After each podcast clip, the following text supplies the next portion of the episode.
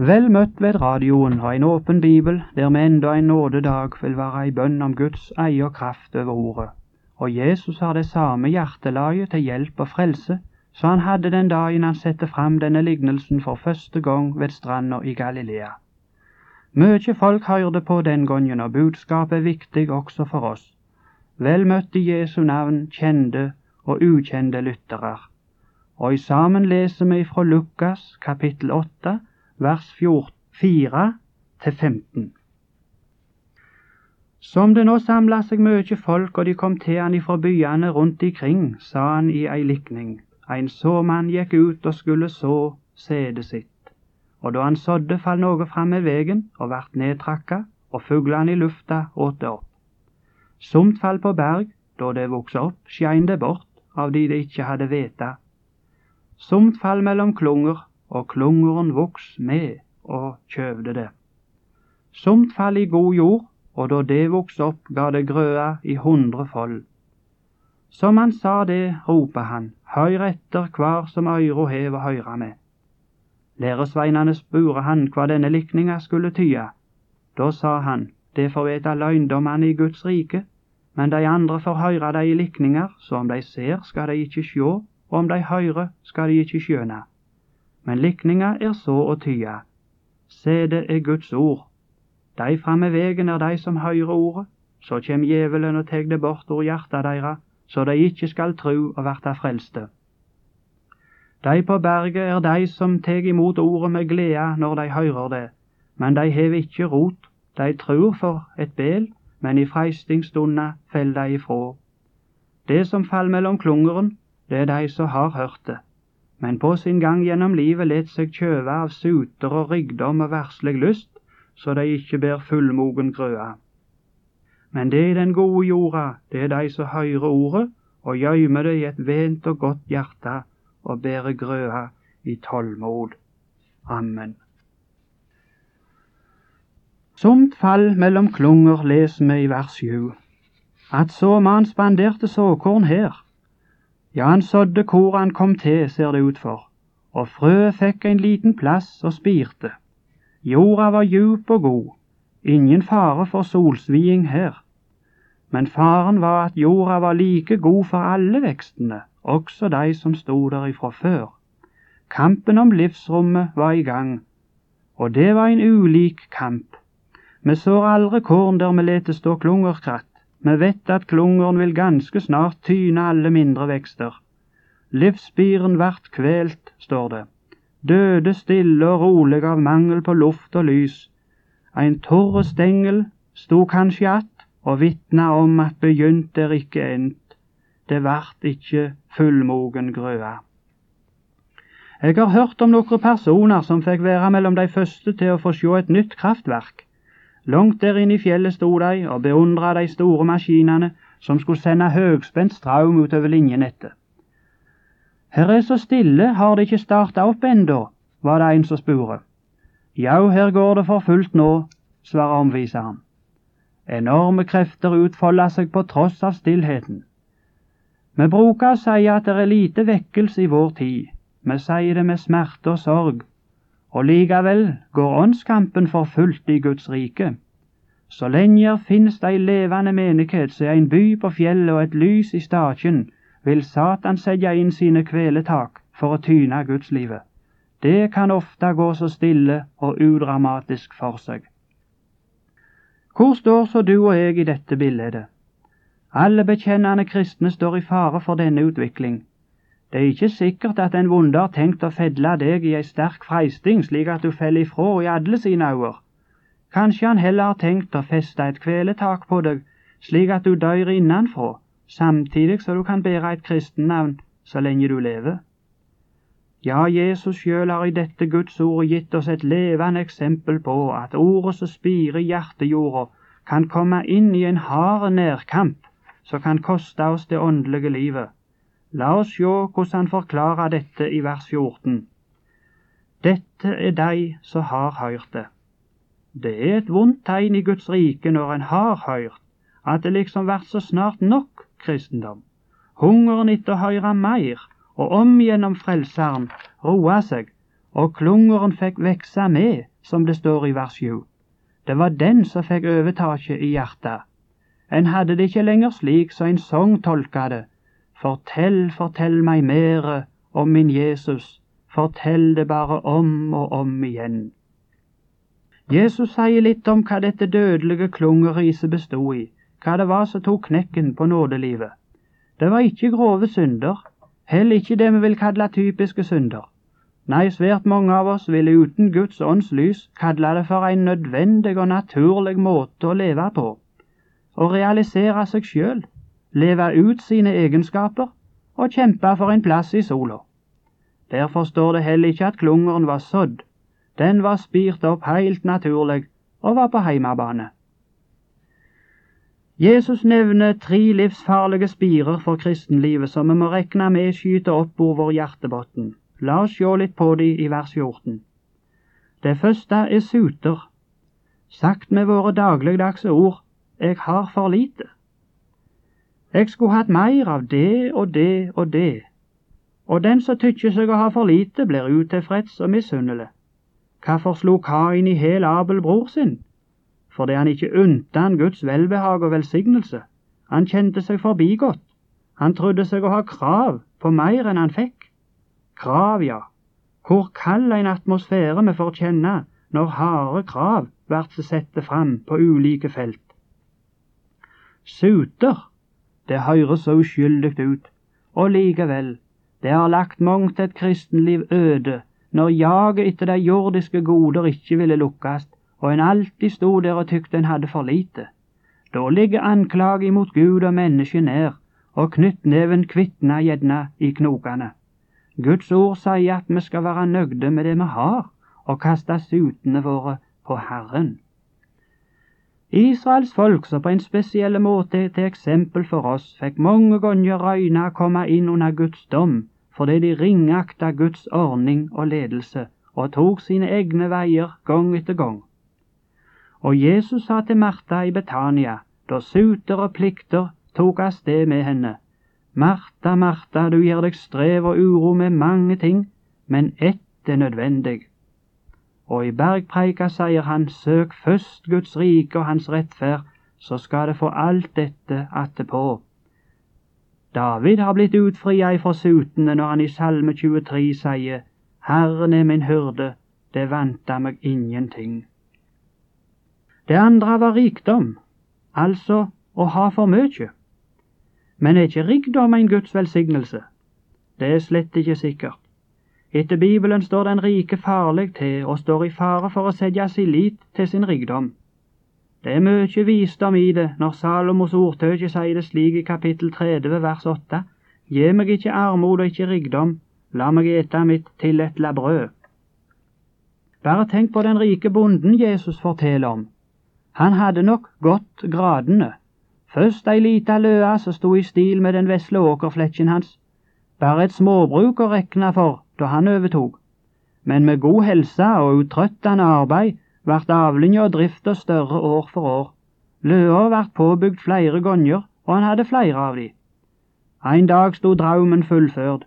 Økonomien var solid, pensjon sikra, og strevet skulle haustast i ei glad nytingstid. Den siste store løa var imponerende, et monument over hans livsverk. Rikdommen tok hele plassen i hjertet hans, den rikdommen han i kommende natt skulle forlate så brått. Guds ord kaller han en dåre, for samfunnet med Gud var ukjent for han. Overskrifta kunne lya som til en annen såkalla rik, du fikk det gode du yngste deg i din levetid. Lukas 16. Ei unge kone hadde gjort huset i stand, alt var rydda reint, og hun kjente seg så rik og lykkelig. Her vil jeg være alltid, sa hun høgt til seg sjøl. Da stokk hun av sine egne ord. Når hun tenkte etter, var alt hun hadde, et lån fra Gud.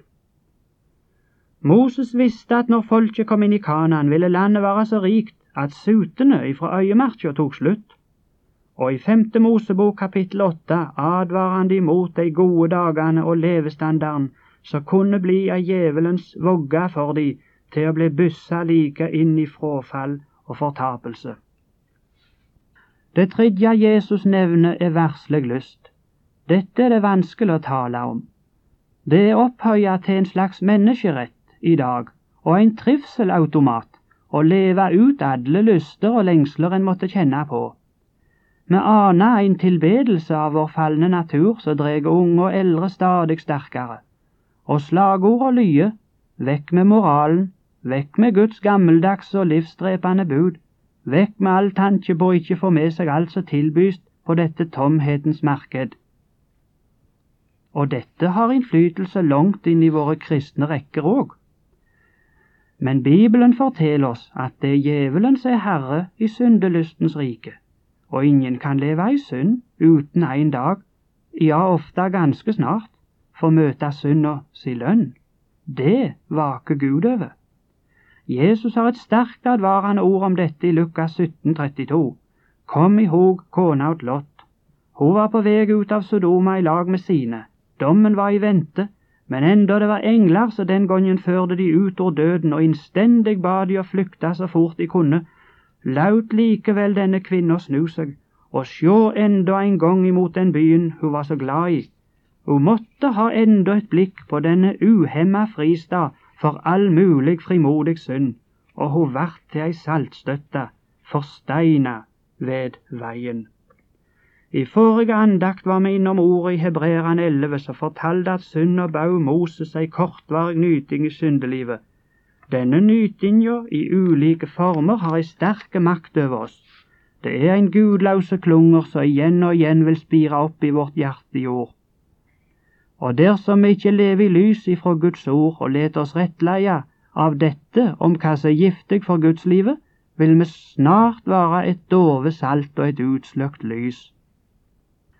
Det kan ofte synes som himmelveien har blitt noe mer romslig og tilpassa oss i forhold til hva våre pietistiske fedre hadde for seg.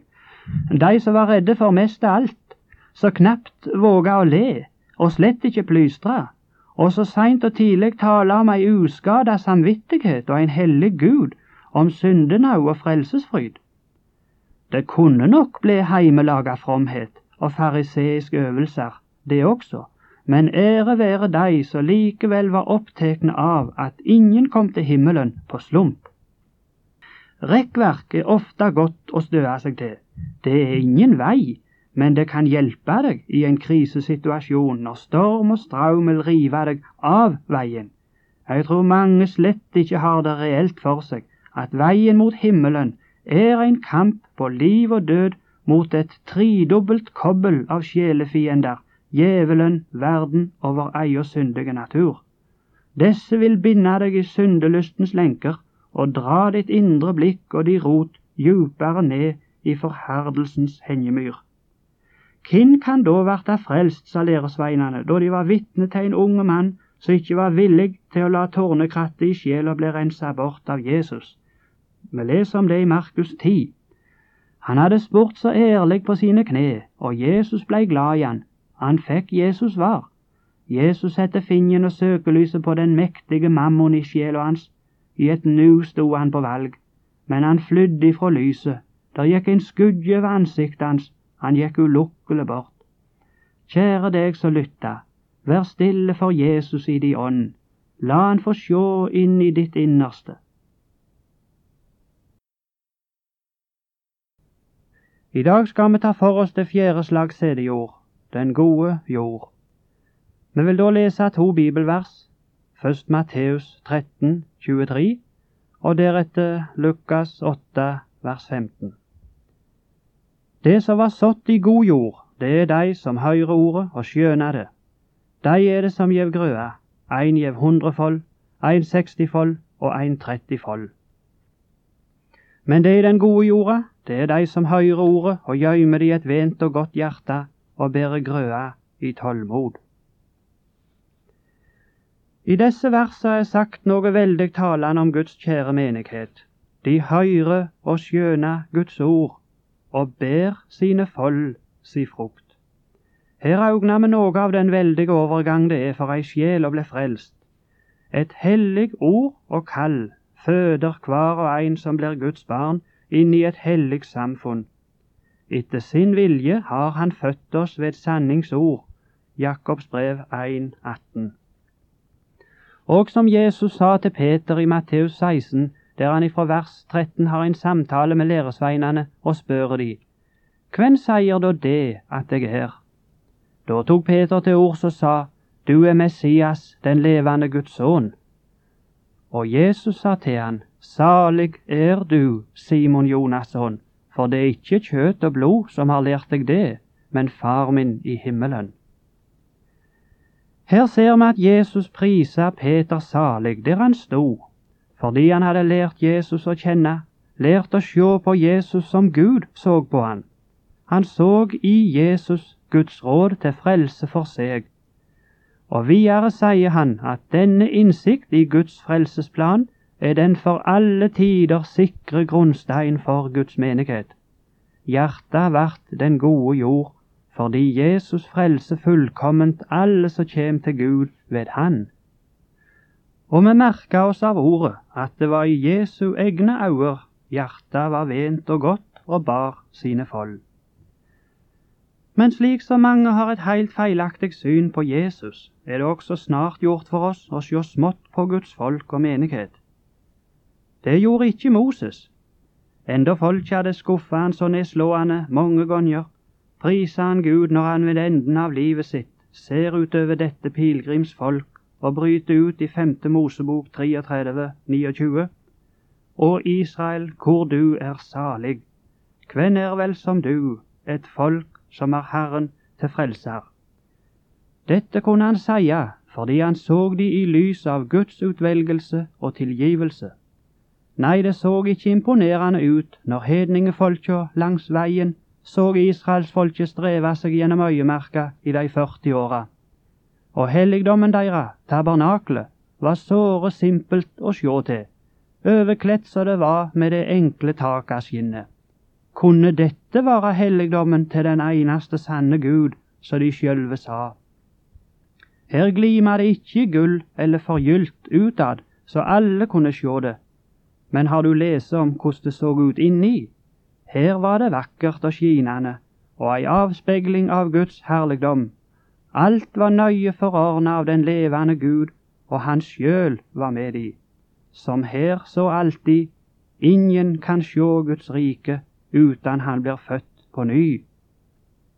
Eller skal vi si kjem på innsida i Guds rike. De som er kalla Jobbs venner, hadde òg et feilaktig syn på Jobbs Gud. Ennå de hadde all mulig medynk med han i hans ulykke, kom de i skade for å legge stein til børa. De var klarsynte nok til å sjå hvor det tilsynelatende svikta for Jobb når sorg og sjukdom ramma han så hardt. Men i Jobb 42,7 sier Herren at de har ikke tala rett om meg, og derfor hadde de heller ingen forutsetning for å kunne komme Jobb til hjelp. Bibelen framstiller denne gode jord, Guds folk, i ulike perspektiv. I Hebreerne 11 får vi et utsyn over noen av de som nådde det evige liv i den gamle pakt. De stilles fram i enkle ord, men de er alle vitner om den gode jord som tok imot ordet, skjøna det og klynga seg til det. De hadde medgang og motgang, frihet og fengsel, rikdom og forsagelse, varetekt og mishandling. Kampen var så ulike for de, men målet og hjerteinnstillinga til Guds løfte var den samme. De søkte et fedreland og levde i tru. Det står ei underlig fortelling i Fjerde Mosebok 22, 23 og 24. Israelsfolket nærma seg Kanans land, og en Moab-konge som het Balak, skjønte at han var i stor fare. Han innså at israelittene sin enorme slagkraft kom av at de var under Guds velsignelse. Derfor prøvde han med list å få de unna Guds forbannelse. Profeten Biliam, som han ville kjøpe til å gjøre dette, kjente seg bonden av Guds ord og vilje, men samtidig var han så sterkt hoga på alle pengene han kunne få for en godkjent jobb. Det er gripende å lese om hvor Gud nekta han å banne sitt folk han laut velsigna dei, for som ordet sjøl sier, dei var velsigna. Han gjorde flere forsøk ifra ulike fjell og utkikksplasser, men det vart bare flere velsigninger. De sto under den allmektige sitt nådige vern. Biliam så noe av Guds barneflokk sin herligdom da han bryter ut. Gjeveg fikk døy som desse gode, og enda færa mi så som dei. Når vi leser i salmene i Bibelen, får vi en underlig jordprøve i den gode jord. Det er så variert et bilde vi får. Her er jubel og takk, som i Salme 23 og 126. Her er bønn og rop i Salme 123 og 137. Her er nederlag og seier, trygling om hjelp og tilflukt til Guds løfter. Her er syndsbekjennelse og utløysing, som i Salme 32 og 51. Ja, her er tukt og trøst fra en kjærlig far til barnet sitt. Tukt, ja, det er et svært kapittel å komme inn på, men det er fast knytta til barnekåret, så sterkt at Hebreerbrevet 12 understreker at er vi uten tukt, er vi ikke ekte barn. Her får vi oppleve det som vingardsmannen ville gjøre med fikentreet som han ba for. La det stå enda et år, tek for grave ikring det og lagt hevd innåt, kanskje det da bærer frukt et annet år. Grave ikring og lagt hevd innåt, det er en grunnleggende prosess i den gode jord. Det er en følge av å være under Guds ord og Åndens påvirkning, der en gjør erfaring av egen uvilje og sjøldyrking når vi skal leve etter Guds vilje og gi Hans navn ære. For å være Guds barn er noe langt mer enn en ny ytre etikett og tilslutning til bestemte læresetninger. Du får et nytt lys over både deg sjøl og Guds ord. Guds nådemidler vil helge deg på sjel, ånd og lekam, og nekte deg å leve sjølliv og gå din egen vei. Dine røtter til giftige kjeller blir gravne av. Og så legger han hevd innåt. Ja, det er salige stunder når Herren trøster og leker synderen. Når vi igjen får sjå Kristus mala for våre øyne som korsfesta. Når vi set så hjelpeløse og trøtte, og da på nytt får auga på hvor rikt og trygt det er å være i Jesu vesle flokk. Hvor ofte har vi ikke opplevd at et ord i en tale, eller noe i et enkelt vitnemål, eller ei kjempende bønn, har åpna for et syn inn i Guds hjerte, der vi merker hvordan det banka for meg. Det står i Lukas 16 at den salige Lasarus var full av verkesår. Smerten har en misjon i den gode jord. Den knytter deg inderlig til Jesus. Den lærer deg noe i praksis om hvor liten og veik du i grunnen er, og den føler deg som en skudje for at du ikke skal vokse opp i hovmod i ditt gudsliv. Ein tagg i kjøtet har Paulus kalla det. Du vet om de lodd som tynger deg. Hus alltid på i de tunge stunder at om du alltid har sår, ja, verkesår, så har du også alltid legedom. La kjærleiken til Guds hus og forsamlingen fornyast midt i sår og smertelige forhold, både i deg og vennene. Jeg må si at det ligger meg på hjertet å si noe godt om Guds folk. Som 18-åring satt jeg i den enkle stova på Gryte og sang og ba i lag med Olena og Sofia. De var gamle og skrøpelige da. Jeg var nettopp kommet ifra bibelskole og fikk det slik for meg at jeg skulle sjå om de. Jeg hadde flere ganger som liten gått samme veien gjennom skogen med buksety og Sofia sydde til nikkers eller kortbuksa. Det var vanskeligere å banke på døra når jeg ikke hadde annet ærend enn å sjå om de og ha andakt i lag. Hvor liten, ja helst dum, jeg kjente meg da jeg vart ben inn. Vi sette oss ved klaffabordet i stova og sang og ba. For ei rike stund vi hadde. Himmelen kom så nær, og jeg fikk bli glad i det hellige samfunnet, den gode jord. Jeg kan enda høre for meg den skarrende lyden i veggklokka.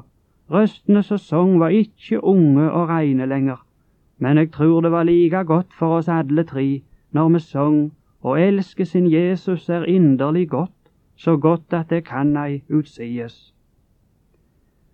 Og så venta det beste til slutt. Tenk så stort det skal bli å stå heime hjå Gud og har lagt reisedrakten av. Sluttresultatet er underlig. Sjå bare i slutten av Matteus 25. Her blir noen stilte på høyre og andre på venstre side av kongstolen og menneskesønnen taler sine avgjørende mektige ord. Kom hit, det velsigna barna åt far min, og ta det riket i eige, så ved etla åt dykk alt ifra verda vart skapt,